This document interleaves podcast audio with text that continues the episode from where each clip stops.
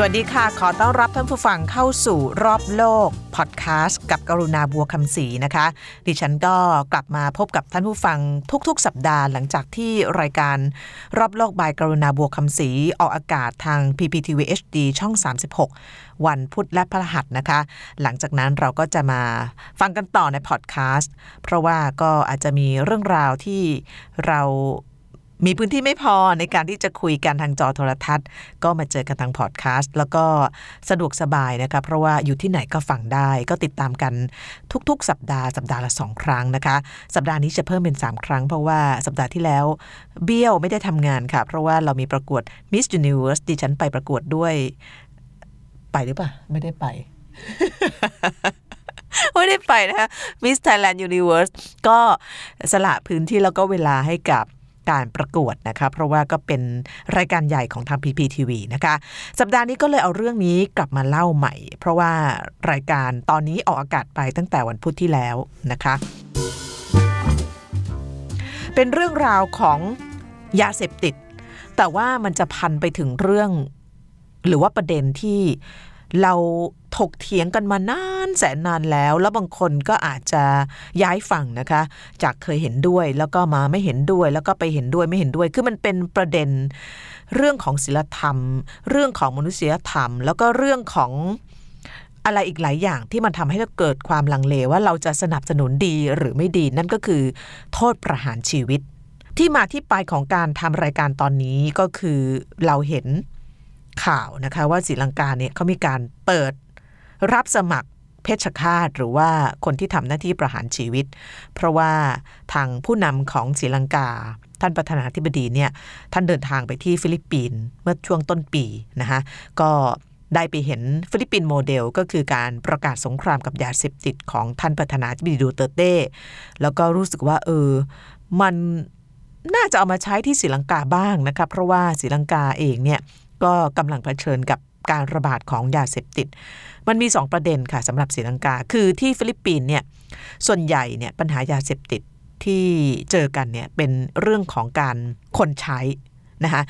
แต่ประเด็นของศรีลังกาเนี่ยมันมีมากกว่านั้น นอกเหนือจากเรื่องของประเด็นที่มีการซื้อขายกันในหมู่ของคนที่ใช้แล้วก็คนที่ซื้อแล้วเนี่ยในแง่ของ ที่ตั้งหรือว่าลักษณะภูมิประเทศเนี่ยมันทำให้ศรีลังกามีปัญหาทับซ้อนไปอีกก็คือมันกลายเป็นจุดผ่านหรือว่าจุดศูนย์กลางของการกระจายยาเสพติด ฟิลิปปินเนี่ยไม่ใช่ ฟิลิปปินเนี่ยก็คือปรับเป็นการเขาเรียกว่าจะรายใหญ่รายย่อยก็คือการซื้อขายกัน แล้วก็มีคนเสพติดจำนวนคนเสพติดเพิ่มเยอะขึ้นมากนะคะแต่ก่อนมานิลาเนี่ยต้องบอกตรงๆว่าเคยไปมนิลาครั้งแรกเมื่อสักสิบกว่าปีที่แล้วเนี่ยโอ้โหตกใจมาก เพราะว่าเดินไปไหนก็จะมีรปภ บ้านเราก็มีรปภแต่ว่ารปภที่ฟิลิปปินส์ที่มะนิลาเนี่ยไม่เหมือนบ้านเรา เพราะว่าเขาถือปืนกันคือ M16 นะคะถือเหมือนทหารเหมือนตำรวจเลยเนี่ย เราก็ถามเพื่อนบอกว่าโหเอาขนาดนี้เลยเหรอ บอกใช่ เพราะว่าอาชญากรรมสูงมากนะคะเนื่องจากปัญหายาเสพติด ปัญหาความยากจน แต่ว่ากลับไปครั้งหลังๆโดยเฉพาะช่วงหลังไปทำรายการอย่างน้อยปีละครั้ง หรือว่าปีละสองครั้งเนี่ย เราจะเห็นพัฒนาการที่ดีขึ้นก็คือว่าภาพอย่างนั้นมันเห็นน้อยลงมากนะคะส่วนหนึ่งก็เขาก็เคลมนะคะว่าเป็นเพราะว่า ความเอาจริงเอาจังของการยกระดับความเป็นอยู่ของคน คนยากจนน้อยลงอันที่หนึ่งอันที่สองก็คือ ท่านผู้นำเฮียบมากขึ้นนะคะสงครามปราบปรามยาเสพติด ซึ่งแน่นอนก็มีคนไม่เห็นด้วย แต่ว่าผลที่เห็นก็คือว่าเรื่องของคนที่จะกล้าทำอาชญากรรมตามท้องถนนเนี่ยมันก็มันก็เริ่มน้อยลง แต่เอาเป็นว่า โมเดลของฟิลิปปินส์เนี่ยก็ถูกศรีลังกามองแล้วก็เอามาปรับใช้นะคะปัญหาของศรีลังกาเนี่ย อย่างที่บอกไปเนี่ยมันจะมันจะมีความซับซ้อนมากกว่าของฟิลิปปินส์ขึ้นมานิดหนึ่งเนื่องจากศรีลังกาเนี่ยมันถูกใช้นอกเหนือจากการเสพกันเองเนี่ยยังถูกใช้เป็นทางผ่านของการเดินทางของยาเสพติดด้วยนะคะเพราะว่าภูมิศาสตร์ที่เหมาะเจาะลงตัวนะคะศรีลังกาเนี่ยคือถ้าเกิดดูแผนที่เนี่ยเขาอยู่ใต้อินเดีย แล้วก็จะเป็นเหมือนหยดน้ำลงมานะคะเพราะนั้นลักษณะภูมิของประเทศศรีลังกาเนี่ย เป็นเกาะเกาะใหญ่เลย แล้วก็การเป็นเกาะที่อยู่เชื่อมระหว่างเอเชียกับยุโรปนะคะก็เลยทำให้ตรงนั้นเนี่ยเป็นเส้นทางการค้าที่สำคัญของโลกมาแต่ไหนแต่ไรแล้วนะคะเป็นส่วนหนึ่งของเส้นทางสายไหมด้วย แล้วก็เป็นเส้นทางที่สมัยละอาณานิคมเนี่ยอังกฤษก็ใช้เนเธอร์แลนด์ก็ใช้นะคะเป็นเมืองท่าสำคัญบนเส้นทางการค้า แล้วก็ ที่สำคัญก็คืออยู่ใกล้กับแหล่งผลิตยาเสพติด ใหญ่ ๆ ของโลกที่สำคัญสองแห่ง จริง ๆ ไม่อยากใช้คำว่าความสำคัญเพราะความสำคัญนี้มันมีความหมายเป็น positive นะคะแต่ว่านี่มันมัน negative แต่ว่าเอาเป็นว่าอยู่ใกล้แหล่งผลิตยาเสพติดของโลกสองแห่งก็คือ แหล่งสามเหลี่ยมทองคำสามเหลี่ยมทองคำก็อยู่ทางเหนือของประเทศไทย ติดกับชายแดนพม่าแล้วก็ลาวนะคะ อีกแหล่งหนึ่งที่บางคนอาจจะไม่ค่อยได้ยินก็คือ แหล่งเดือนเซี่ยวทองคำนะคะ ซึ่งก็อยู่แถวแถวอิหร่าน อัฟกานิสถานแล้วก็ปากีสถานแถวนั้นเป็นจุดของการผลิตฝิ่นของโลกเลยนะคะโดยเฉพาะที่อัฟกานิสถาน เพราะฉะนั้นการที่ศรีลังกาตั้งอยู่ตรงเนี้ยแล้วก็ มีท่าเรือที่สำคัญ การเดินเรือต้องผ่านไปผ่านมาทำให้ที่นี่กลายเป็นจุดขนถ่ายยาเสพติดสำหรับเส้นทางตะวันออกและตกที่เติบโตเร็วที่สุดนะคะ คือดิฉันเนี่ยตอนที่ไปทำเรื่องนี้ก็มีโอกาสได้คุยกับเจ้าหน้าที่ระดับสูงของหน่วยปราบปรามยาเสพติดของศรีลังกา ก็คือถ้าเป็นบ้านเราก็คือท่านเลขาธิการปปส ซึ่งก็ทำงานใกล้ชิดกับทางประธานาธิบดีนะคะ วันที่ไปก็มีการจับยารายใหญ่ ท่านก็ไปกับท่านประธานาธิบดีนะคะท่านเล่าให้ฟังว่ายาเสพติดส่วนใหญ่เนี่ยมันจะถูกเคลื่อนย้ายลงมาถึงชายฝั่งทางใต้ของอินเดีย แล้วก็ข้ามมาที่ศรีลังกา เวลามาเนี่ยเขาจะมากับเรือบรรทุกตู้สินค้าใหญ่ ๆ ตู้คอนเทนเนอร์เนี่ยฮะแล้วก็เอาเข้าฝั่งยังไงนะคะท่านก็เล่าเรียนฟังว่า เวลาเอาเข้าฝั่งเขาจะใช้เป็นลักษณะกองทัพมด คือศรีลังกาเนี่ยประชากรจำนวนมากเนี่ยก็ทำอาชีพประมง เพราะว่าเป็นเป็นเกาะใช่ไหมคะแล้วก็ประมงเออก็เป็นอาชีพหลักของคนที่นั่นแหละนะเพราะนั้นเรือประมงเยอะมาก แล้วก็จะมีเรือประมงประเภทแตกแถวที่แบบอาจจะเหมือนกับ หารายได้พิเศษอะไรก็ตามนะคะก็คือรับจ้างขนยานะคะความยากลำบากก็คือว่าพอไม่ได้มาเป็นเรือลำใหญ่ ๆ แล้วเอาเรือเล็ก ๆ โดยเฉพาะเรือประมงที่ชาวบ้านเขาแบบเข้าเข้าออกทุกวันเนี่ยมันก็ยากต่อการตรวจตาหรือว่าการจับจากเจ้าหน้าที่ เพราะว่าต่อให้มีเจ้าหน้าที่เยอะขนาดไหนการตระเวนจับกองทัพที่เป็นกองทัพมดเนี่ยมันก็ลำบากมาก เพราะฉะนั้นช่วงหลังๆเนี่ยรัฐบาลศรีลังกาก็เลยเขาเรียกว่าให้ความสำคัญ กับการตามจับรายใหญ่ ๆ เพราะรายใหญ่ๆเยอะมาก ยาส่วนใหญ่เนี่ยที่ท่านเล่าให้ฟังเนี่ยมันจะมาจากอัฟกานิสถานใช่ไหมฮะมาที่นี่เพื่อที่จะต่อไปยัง ทางยุโรปตะวันตกนะคะเพราะฉะนั้นอันนี้ก็คือสิ่งที่รัฐบาลศรีลังกาทำอยู่ แต่ว่ายาจำนวนหนึ่งเนี่ยมันก็เอามาถูกใช้ในประเทศ แล้วก็มีเด็กมีเยาวชนเเข้าไปติดยาจำนวนมาก เราก็มีโอกาสได้ไปเขาเรียกเป็น rehab นะ rehab ภาษาอังกฤษก็คือ rehabilitation center ก็คือเป็นศูนย์ฟื้นฟูคนติดยาเสพติด ก็มีของรัฐบาลด้วย แต่ที่เราไปเนี่ยเป็นของวัดคล้ายๆ กับวัดถ้ำกระบอก แต่ว่าวิธีการที่เขาใช้เนี่ยเขาไม่ได้ใช้ เรื่องของร่างกายเท่าไหร่ คือถ้ำกระบอกเนี่ยยังก็เคยไปถ่ายสารคดีนะคะก็จะใช้วิธีการให้รับยาสมุนไพรนะคะแล้วก็คนที่เข้ารับการบำบัดก็จะก็จะอ้วกออกมานะคะแล้วก็ของเหลวในร่างกายออกมาก็เขาก็ถือว่าเป็นการเรียกว่าคลีนซิ่งร่างกาย หรือว่าทำความสะอาดร่างกายข้างในก็ ไม่แน่ใจว่ามีงานทางวิทยาศาสตร์รับรองหรือเปล่าว่ามันได้ผล แต่ว่าในแง่จิตใจมันได้แน่ๆนะคะแต่ว่าที่ศรีลังกาที่เราไปเนี่ยเจ้าอาวาสที่เป็นคนตั้งก่อตั้งศูนย์บำบัดยาเสพติดก็เล่าให้เราฟังนะคะว่าที่นั่นเนี่ยจริง ๆแล้ว การบำบัดที่สำคัญ มากกว่าทางร่างกายเนี่ยคือเรื่องของจิตใจนะคะคนที่ติดยาเสพติดคนหนึ่งเนี่ยเล่าให้ดิฉันฟัง แล้วก็เป็นคนที่แบบ well educated มากคือมีการศึกษาดีเคยเป็นนายธนาคาร แล้วก็ไปใช้ยาเสพติดแล้วก็ติดมันนะคะแล้วใช้มาทุกอย่างใช้มาเป็น 10 ปีจนกระทั่งแบบว่าครอบครัวล่มสลายต้องออกจากงาน เขาตัดสินใจหอบหิ้วกระเป๋ามาบำบัดที่วัด เขาบอกดิฉันบอกว่า จริง ๆ แล้วยาเสพติดเนี่ยมันเป็นเรื่องของจิตใจเป็นหลักเลย ในแง่ร่างกายเนี่ยเอาเข้าจริงคุณติดมันนานขนาดไหนเนี่ย แต่ว่าถ้าเกิดคุณเลิกได้สักประมาณเดือน 2 เดือนเนี่ยไอ้พวกอันนี้จากจากปากคำเขานะไอ้พวกสารที่มันอยู่ในร่างกายที่มันเป็นสารเสพติดเนี่ยมันออกไปหมดแล้วล่ะ เพียงแต่ว่าการที่คนเนี่ยไม่สามารถเลิกได้เนี่ยเพราะว่าใจอ่อนแอ เพราะฉะนั้นที่วัดนี้เนี่ยเขาก็เลยเน้นในเรื่องของการฝึกจิตใจมากกว่าเรื่องของการให้กินสมุนไพรแล้วอ้วกออกมานะคะก็คือการฝึกจิตใจ สำคัญมากเนี่ยจุดใหญ่ก็คือว่าทำให้คนที่ติดยาเนี่ยรู้สึกว่าตัวเองเนี่ยมีคุณค่า เพราะว่าคนที่ติดยาส่วนใหญ่อะมักจะไม่มีเป้าหมายในชีวิตนะคะแล้วก็ขาดระเบียบวินัย แล้วก็รู้สึกว่าตัวเองไม่มีคุณค่า เพราะฉะนั้นสิ่งที่ฝึกที่นั่นเนี่ยก็คือว่าอันที่หนึ่งให้ให้เริ่มทำงานที่ดูเหมือนเป็นงานที่ไม่สลักสำคัญอะไร แต่ว่า มันสร้างความหมายสร้างคุณค่าสร้างเป้าหมายให้กับชีวิตไปเรื่อยๆ เช่นตื่นมา ทุกวันตรงเวลาตีห้านะคะแล้วก็มาทำกิจกรรมร่วมกับเพื่อนๆนะคะการอยู่กับคนที่มีปัญหาเดียวกันแชร์กันอะไรกันก็ช่วยนะคะแล้วก็ทำเป็นกิจวัตรเลยตื่นมาอาจจะกวาดวัด อาจจะทำความสะอาดทำอะไรทำนี้ไปเรื่อยๆ เนี่ยคนที่เข้าไปบำบัดเนี่ยคนนี้ก็บอกดิฉันว่ามันเปลี่ยนตัวเขาได้พอเขาเริ่มรู้สึกว่า ตื่นมาเนี่ยมันมี purpose หรือว่ามีจุดประสงค์ในชีวิต แล้วทำอะไรกวาดลานวัดเสร็จแล้วเห็นลานสะอาดนะคะซักผ้าตัวเองเสร็จแล้วเห็นผ้าตัวเองสะอาด ไปคุยกับเพื่อนแล้วเพื่อนดีขึ้นอะไรเงี้ยมันรู้สึกว่าเอ๊ะตัวเอง ตัวเองก็ทำประโยชน์ ตัวเองก็มีคุณค่าเป้าหมายในชีวิตมันเริ่มมานะคะเพราะฉะนั้นที่เนี้ยเขาก็จะให้ใช้วิธีการฝึกแบบเนี้ยไปเรื่อยๆ อาจจะเป็นบางคนอยู่ 6 เดือน บางคนอยู่ 1 ปี บางคนอยู่ 2 ปี แล้วแต่ความแข็งแรงแล้วแต่ความ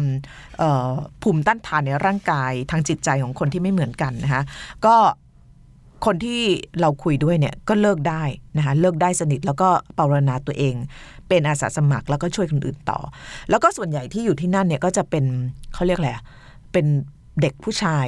อยู่ในวัยรุ่นวัยหนุ่มเป็นส่วนใหญ่เลยนะคะก็น่าสนใจมาก อันแรกก็คือววิธี หรือว่าการ approach การเลิกยาของที่นี่น่าสนใจนะคะประเด็นน่าสนใจที่สองที่อยากจะชวนคุย แล้วก็จริง ๆ แล้วถ้าเป็น interactive หรือว่าการแลกเปลี่ยนกันได้ก็จะสนุกมากก็คือเรื่องของโทษนะคะศรีลังกาเนี่ย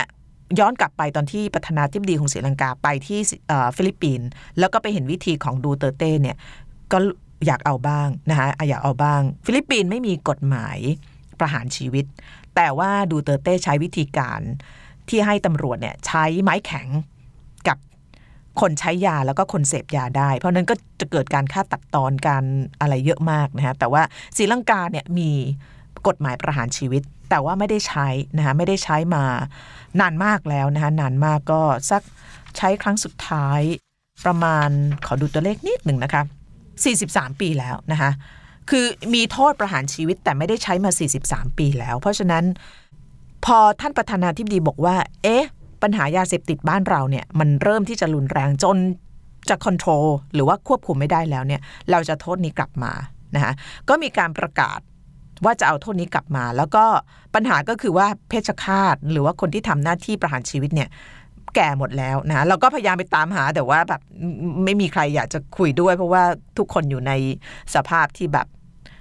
วัยชราแล้วนะคะเพราะนั้นรัฐบาลศรีลังกาในช่วงที่ผ่านมาเนี่ยท่านผู้ฟังที่ติดตามข่าวจะเห็นว่ามีการประกาศ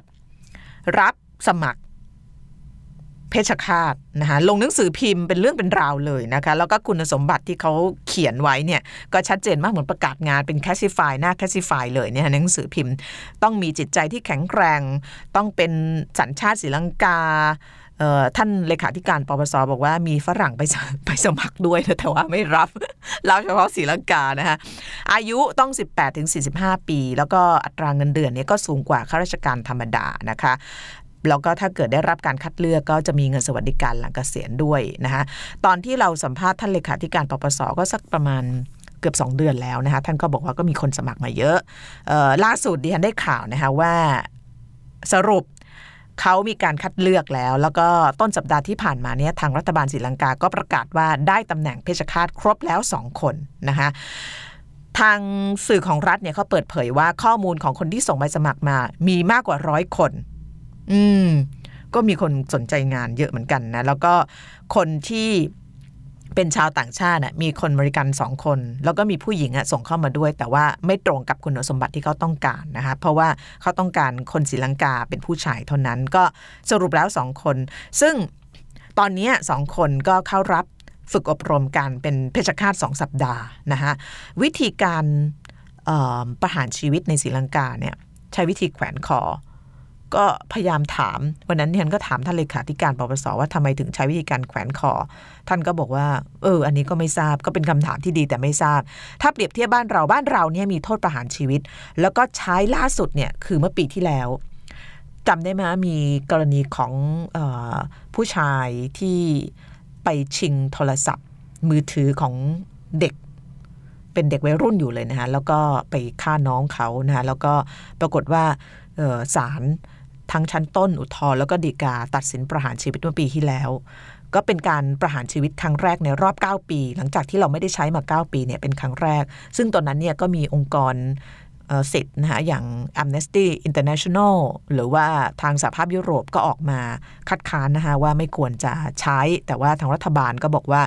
เออมันต้องมีมาตรการเพราะคดีนี้มันคดีแบบสั่นสะเทือนขวัญอุชกันมากนะคะก็ว่ากันไป อันนี้ก็เป็นเรื่องที่เราถกเถียงกันว่าเราเห็นด้วยหรือไม่เห็นด้วยกับการประหารชีวิต แต่ว่าในบ้านเราเนี่ยวิธีการประหารเนี่ยตอนนี้ใช้วิธีการฉีดยานะคะดิฉันเคยเข้าไปทำสารคดีให้ BBC ที่คุกบางขวางเนี่ยตอนนั้นเนี่ยตอนที่เข้าไปทำเนี่ยเขาเพิ่งเอาวิธีการฉีดยาเข้ามาใช้ แล้วก็เขาพาไปดูลานประหาร ซึ่งเป็นการประหารก่อนที่จะมีการฉีดยาเนี่ย คือแบบต้องบอกเลยว่าแบบ เป็นประสบการณ์ที่ไม่อยากไปอีกรอบหนึ่งอะนึกออกมาเข้าไปในห้องเนี่ยยังได้กลิ่นเลือดอยู่เลย คือแต่ก่อนเนี่ยบ้านเราเนี่ยใช้วิธีการจับนักโทษเนี่ยขึงกับเขาเรียกเป็นเป็นไม้นะคะแล้วก็ใช้วิธีการยิงเป้านะคะแล้วก็เราก็มีโอกาสได้คุยกับเพชฌฆาต ก็เปิดเผย หน้าตาเปิดเผยชื่อไม่ได้เพื่อความปลอดภัยเนี่ยนะคะเขาก็บอกเราว่าวิธีการยิงเป้าเนี่ยก็ก็ทรมานนักโทษพอสมควรนะ เพราะว่าบางทีเนี่ยก็ไม่ได้เข้าเป้าอย่างที่คิดนะคะเนื่องจากบางทีอาจจะมีการขยับบางทีเพชฌฆาตอาจจะแบบเสียสมาธิอะไรอย่างเงี้ยเพราะว่ามันหัวใจมันก็มนุษย์นะเวลาเรารู้สึกแบบจะทำอะไรก็ทำอะไรแบบนั้นเนี่ยมันก็เกิดความรู้สึกแบบ สั่นสะเทือนได้ บางทีไม่โดนเป้าเนี่ยนักโทษก็ทรมานดิ้นอยู่แล้วก็ต้องใช้ปืนหลายนัดเหมือนกัน ก็ก็สยดสยองมากคือแค่ฟังเล่าก็สยดสยองแล้วเรามีโอกาสไปเห็นห้องประหารจริง ๆ กลิ่นเลือดยังแบบกลับมานอนไม่หลับเลยนะคะแต่ว่าตอนนั้นที่เข้าไปทำเนี่ยเขาก็พาไปดูเขาเรียกเป็น วิธีการประหารชีวิตแบบใหม่ก็คือการใช้ยานะก็จะมี 3 ขั้นตอนด้วยกันก็คือ การฉีดยาให้ให้ผ่อนคลายนะคะแล้วก็ฉีดให้หลับแล้วก็ฉีดให้เสียชีวิต ซึ่งเขาก็บอกว่าเป็นวิธีการที่ซีวิไลกว่านะแต่ในที่สุดเนี่ยมันก็คือการพรากชีวิตของคนคนหนึ่งไป ซึ่ง ก็มีทั้งคนที่เห็นด้วยแล้วก็ไม่เห็นด้วยนะคะ ก็ก็น่าจะเป็นประเด็นถกเถียงกันอีกนานนะคะแต่ว่าในศรีลังกาเนี่ยตอนที่เอาโทษประหารชีวิตกลับมา จริง ๆ ก็มีคนทั้งเห็นด้วยไม่เห็นด้วยเหมือนสังคมอื่นๆนะคะแต่ว่าเราก็ไม่ได้ไปถามคนทั้งประเทศ แต่ว่าถามคนที่เขาอยู่อาจจะมีส่วนเกี่ยวข้องนะคะอย่างเช่นคนที่เราไปสัมภาษณ์ที่ศูนย์บำบัดยาเสพติดเนี่ย คนที่บอกว่ามีการศึกษาดีๆ แล้วก็มีงานดีๆทำเนี่ยเราก็ถามว่าเขาเห็นด้วยไหมกับการที่ศรีลังกาเอาโทษประหารชีวิตกลับมาใช้ใหม่เขาบอกในฐานะคนที่เป็นเหยื่อ คนที่เคยตกอยู่ในวังวนยาเสพติดเนี่ยเขาไม่คิดว่าการพรากชีวิตของคนคนหนึ่งไป แบบตาต่อตาฟันต่อฟันเนี่ยมันจะช่วยแก้ปัญหานี้ได้นะคะแต่น่าสนใจอีกอย่างคือเราก็ไปถามพระซึ่งเป็นคนที่ก่อตั้งศูนย์บำบัดยาเสพติด ท่านก็บอกว่าจริง ๆ แล้ว ท่านก็ไม่ได้คัดค้านโทษประหารชีวิต ถ้าโทษนี้เนี่ยไปลงโทษคนที่เป็นรายใหญ่ คือรายย่อยรวมถึงผู้ใช้เนี่ยคือเหยื่อนะคะพวกนี้ควรจะได้รับการบำบัดอย่างที่ท่านทำแต่ว่าพวกรายใหญ่ ๆ เนี่ยถ้าโทษประหารชีวิตเนี่ยถ้าไม่มีการใช้โทษประหารชีวิตเอาไม่อยู่ เพราะว่าเวลาพูดถึงรายใหญ่ใหญ่มาก คือใหญ่แบบ อาคาโปนใหญ่แบบว่าเป็นแก๊งแบบข้ามชาติเลย ซึ่งท่านบอกว่ามันมันต้องแบบเนี้ยไม่งั้นเอาไม่อยู่นะคะซึ่งก็ก็ว่ากันไปนั่นก็เป็นความเห็นนะคะก็สรุปแล้วเนี่ยเข้าใจว่าในปีนี้เนี่ยน่าจะมีการประหารชีวิตเกิดขึ้นในศรีลังกา หลังจากที่ไม่ทำมา 40 กว่าปีนะคะเพราะว่าได้เพชฌฆาตแล้วนะสองคน แล้วก็ตอนที่คุยกับท่านเลขาธิการปปสท่านก็บอกว่าตอนนี้เนี่ยมี คนที่อยู่ในข่ายการถูกประหารชีวิตเนี่ยประมาณ 10 กว่าคนนะคะแล้วก็พอได้เพชฌฆาตปับ๊บประธานาธิบดีเซ็นปั๊บเนี่ยก็จะเริ่มกระบวนการได้ทันทีนะคะก็ก็เป็นเรื่องที่เขาเรียกอะไรนะถึงเราเห็นด้วยไม่เห็นด้วยมันก็มากระตุกต่อมคิดเราได้เหมือนกันว่าเราจะเห็นกับเรื่องนี้ยังไงนะคะหนึ่งตัวดิฉันเนี่ยถ้าถามว่าเห็นด้วยกับโทษประหารชีวิตหรือเปล่าเนี่ย ตอบแบบนางเอกเนี่ยนะตอบแบบตอบแบบ ตรงไปตรงมาเนี่ยก็คือไม่เห็นด้วยนะเพราะว่าเราไม่คิดว่าการเอาชีวิตคนใดคนหนึ่ง ให้ตายตกตามกันเนี่ยจะเป็นการแก้ปัญหาแต่ถ้าเกิด คนในครอบครัวของเราหรือคนที่เรารักเนี่ยถูกกระทำเยอะมากๆเนี่ยก็เราก็เราก็นึกไม่ออกเหมือนกันนะว่าเราจะคิดกับเรื่องนั้นยังไงนึกออกมาเวลาเราถูกกระทำขนาดไม่เอาชีวิตเราไม่เอาอะไรเราเนี่ยเรายังโกรธจนรู้สึกบางทีแบบแหมอยากจะแบบเข้าไปบีบคออะไรเงี้ยเคยเป็นไหมแต่พอหายโกรธแล้วเราก็จะรู้สึกเออปลงได้เพราะนั้นมันเป็นเรื่องแบบมันเป็นเรื่องยากมากนะ แต่ว่าก็มีรายงานของขององค์กรที่ทำเกี่ยวกับเรื่องยาเสพติดของ UN นะคะซึ่งเขาออกรายงานมาทุกปีเนี่ยเขาก็บอกว่าจริงๆแล้วเนี่ยการแก้ปัญหายาเสพติดด้วยการใช้โทษประหารเนี่ยมันมีหลักฐานทางสถิติชี้แล้วว่ามันไม่ได้ผลนะคะเขาบอกว่าทำไมถึงเขาดูจากไหน เขาไปดูจากจำนวนของการผลิตยาเสพติด โดยเฉพาะฝิ่น ซึ่ง ทำเยอะในอัฟกานิสถานนะคะเฮโรอีนอะไรพวกเนี้ยมันไม่ลดลงเลย แต่ว่ามันเพิ่มอย่างมีนัยสำคัญในช่วงปีสองปีที่ผ่านมา ทั้งๆทที่หลายประเทศเนี่ย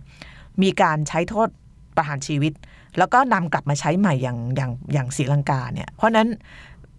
องค์กรอย่าง UN เนี่ยก็ไม่เห็นด้วยนะคะอย่างประเทศที่เขาแบบ เคารพเรื่องสิทธิมาก ๆ อย่างสหภาพยุโรปก็ไม่เห็นด้วย แต่ในสหรัฐเนี่ยสหรัฐบางรัฐเนี่ยมีนะคะเพราะฉะนั้นเรื่องนี้ก็เป็นเรื่องที่ที่ถกเถียงกันได้แบบ ต้องบอกว่าไปเรื่อยๆไม่มีที่สิ้นสุดมันขึ้นอยู่กับประสบการณ์ของแต่ละคน แต่ว่าถ้าถามหลักการเนี่ยเดียนก็ไม่เห็นด้วย ไม่ทราบว่าท่านผู้ฟังคิดยังไงนะคะก็ติดตามรายการเรื่องของยาเสพติด และโทษประหารชีวิตของศรีลังกาได้ ใน YouTube ของเรานะคะ รอบโลกบายกรุณาภูคำศรีออกอากาศไปแล้วตั้งแต่สัปดาห์ที่แล้วนะคะ ส่วนคราวหน้าจะเจอกันเรื่องอะไรยังไม่บอกนะคะ วันนี้ลาไปก่อนเดี๋ยวเจอกันใหม่แล้วจะบอกค่ะ สวัสดีค่ะ